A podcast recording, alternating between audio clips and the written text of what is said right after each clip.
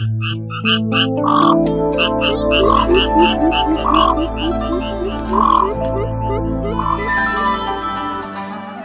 cũ cảnh xưa.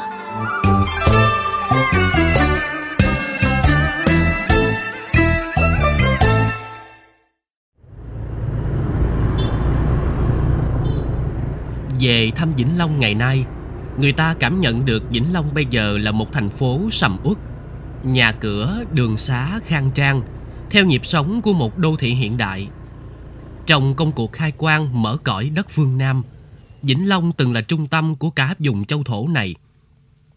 Giới Long Hồ Dinh được thành lập dưới thời chúa Nguyễn năm 1732 Vĩnh Long được biết đến là thủ phủ, trung tâm quân sự, chính trị, kinh tế, văn hóa của miền Tây Nam Bộ. Đặc biệt là hệ thống thành trì quân sự, chính trị, trong đó đáng chú ý là thành Vĩnh Long. Tọa lạc tại phường 1 thành phố Vĩnh Long ngày nay, thành cổ Vĩnh Long hiện lên khác biệt giữa dòng kiến trúc hiện đại mới. Thành được xây dựng theo lối kiến trúc kiểu vô băng, kiểu kiến trúc thành lũy Tây Âu ở thế kỷ 17-18. Cửa chánh hướng đông nam, lưng quay hướng tây bắc. Chu vi thành rộng 750 trượng, cao một trượng, dày hai trượng rưỡi. Quanh thành có hào rộng sông sâu. Cửa phía đông thành có đường lộ chạy dọc từ bờ sông Tiền, đoạn qua Vĩnh Long, gọi là sông Cổ Chiên. Phía tả thành là nhà sứ quán, phía hữu là chợ Vĩnh Thanh và cổng thành có một cây gia trồng từ lâu và chính cây cổ này đã từng chứng kiến những chuyện lớn chuyện nhỏ xưa nay của vùng đất này riêng góc nam của thành chỗ tiếp giáp đường cừ sâu và sông long hồ có xưởng thủy sư thành tuy không rộng nhưng với vị trí dinh long hồ vĩnh long là một trong ba dinh sáu trấn mà các chúa nguyễn đã định ra khi đó vĩnh long là một dinh gồm cả vùng đất bờ Nam và Bắc sông Tần, nay là Đồng Tháp, Bến Tre, Vĩnh Long, Trà Vinh, Tiền Giang. Thành lúc ấy được xây dựng kiên cố, bố phòng chặt chẽ, thuận tiện cả đường bộ cũng như đường sông để tiến thủ. Ngày nay, nhiều tên đường nằm trong thành cổ xưa đã khoác lên mình chiếc áo mới. Song những câu chuyện gắn liền với tên đường cũ trong thành cổ Vĩnh Long vẫn còn được lưu giữ nói về lối kiến trúc giao thông trong thành cổ. Ông Trần Thanh Trung, nhà nghiên cứu lịch sử địa phương cho biết.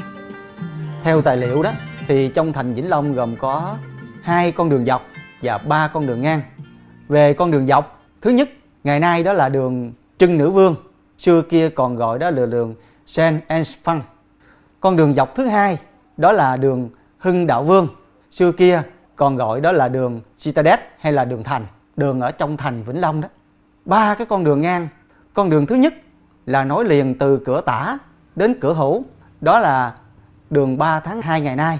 Còn cái con đường ngang thứ hai thì đó là cái con đường Hoàng Thái Hiếu. Còn cái con đường thứ ba ở cái khoảng gần ngay chỗ mà à, đường Nguyễn Đình Chiểu à, có thể là nằm trong cái khu vực của vườn còng ngày nay. Kể về thành cổ Vĩnh Long là phải rõ về di tích cây gia cửa hữu tại đây. Theo Đại Nam Nhất Thống Chí và Gia Định Thành Thông Chí, vào tháng 2 năm Quý Dậu, đời Gia Long thứ 12, tức năm 1813, triều đình Quế lệnh cho quan khâm mạng trấn thủ Lưu Phước Tường của Vĩnh Thanh Trấn để xây dựng thành Vĩnh Thanh, trung tâm của Long Hồ Dinh từ thời các chúa Nguyễn. Di tích cây gia cửa hữu thành cổ từng bị thực dân Pháp hai lần đánh phá là nơi lưu dấu lịch sử của vương triều nhà Nguyễn. Tại cửa thành này có một cây gia rất to và một ngôi miếu gọi là miếu Bảy Bà. Mặc dù rơi vào tay thực dân Pháp, nhưng người dân vẫn kiên trì đấu tranh để giữ lại cây gia cổ. Cuối cùng khi thực dân Pháp giải phóng đất làm đường, đã phải nhượng bộ, bẻ cong con đường như một cánh cung vòng qua di tích để không phải đốn hạ cây gia. Người dân một lòng bảo vệ cây gia cũng là hết mực giữ vững thành Vĩnh Long trước thực dân bởi vai trò của thành lúc bấy giờ hết sức quan trọng về vị trí và vai trò của thành Vĩnh Long thật ra thì à, thành Vĩnh Long đó nó có một cái vai trò rất quan trọng tại vì lúc bấy giờ Vĩnh Long của chúng ta đó là trung tâm đồng bằng sông Cửu Long. Thứ nhất đó là đối với uh, cái việc mà để mà uh, tạo điều kiện cho lưu dân vào đây tiếp tục mở mang khai phá và phát triển kinh tế thì bên cạnh đó là uh, cái nơi uh, để mà bảo vệ uh, cái vùng đất mới đồng thời chống lại sự xâm nhập uh, của những thế lực uh, đặc biệt là uh, Simla đó. Trong thời kỳ quân Pháp đánh chiếm Nam Kỳ, thành Vĩnh Long thất thủ hai lần vào năm Nhâm Tuất 1862 và năm Đinh Mão 1867. Sau khi thành Vĩnh Long thất thủ lần thứ hai, quân Pháp đã phá tan tất cả đồng lũy và sang bằng tòa thành. Chỉ duy nhất còn lại một cây gia và một ngôi miếu nhỏ ở cửa hữu. Vào thập niên 50, cây gia này bị lụi tàn. Sau đó từ thân cây mẹ mọc lên cây gia con và phát triển tươi tốt cho đến ngày nay. Đây không chỉ là hình ảnh tượng trưng cho thế hệ sau tiếp bước cha ông, mà còn là minh chứng lịch sử cho quá trình từ làng lên phố cho thành cổ Vĩnh Long. Nói về đổi thay này, ông Trần Thanh Trung, nhà nghiên cứu lịch sử địa phương cho biết thêm. Sau khi Pháp phá thành Vĩnh Long năm 1877 thì Pháp cho xây dựng một cái dòng soi ở ngay chỗ cái điểm này. Còn cái con đường để đi lên Sa Đéc thì không phải ngay cầu lộ ngày nay mà nó nằm ngay chỗ cái đại lộ Bô Na hay còn gọi là đường Nguyễn Thị Minh Khai. Kéo dài lên ngay chỗ góc đường Nguyễn Thái Học à, và 19 tháng 8 ngày xưa là à, cái quảng trường lớn à, lấy tên của phó đô đốc Lagrange.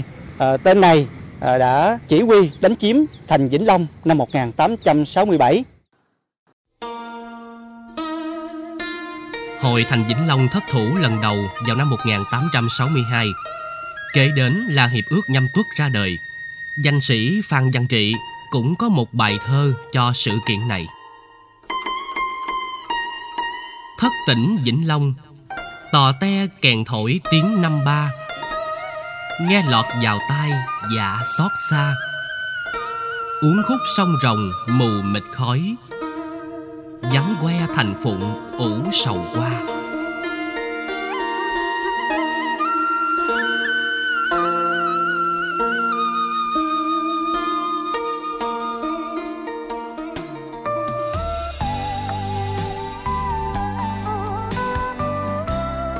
Trải qua biết bao biến động thời cuộc, Vì nhiều nguyên nhân, Trong đó việc phải trải qua hai cuộc chiến tranh chống Pháp và Mỹ khốc liệt Khiến khu di tích thành cổ Vĩnh Long đã bị xuống cấp nghiêm trọng Đến thập niên 50 Cây gia gắn liền với thành Vĩnh Long này cũng bị lụi tàn Điều này từng được nhà văn Sơn Nam viết với sự ngậm ngùi khi một di tích lịch sử xuống cấp.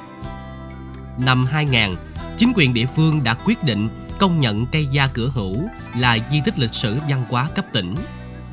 Đến năm 2008, cửa hữu gồm cổng chính và cổng phụ của Vĩnh Long Thành cùng nhà bia được phục dựng lại thành khu di tích được nhiều du khách tìm đến. Dẫu trải qua gần 300 năm lịch sử, song chứng nhân lịch sử, Long Hồ xưa và Vĩnh Long nay vẫn sống mãi trong lòng những người con địa phương, lưu giữ chiến tích dựng nước và giữ nước của cha ông. Giữa nhịp sống hối hả, tìm về dấu xưa tích cũ nơi thành cổ Vĩnh Long cũng là để mỗi người trẻ biết ơn thế hệ đi trước và trên hết là không ngừng học tập, sống có trách nhiệm hơn với quê hương Vĩnh Long.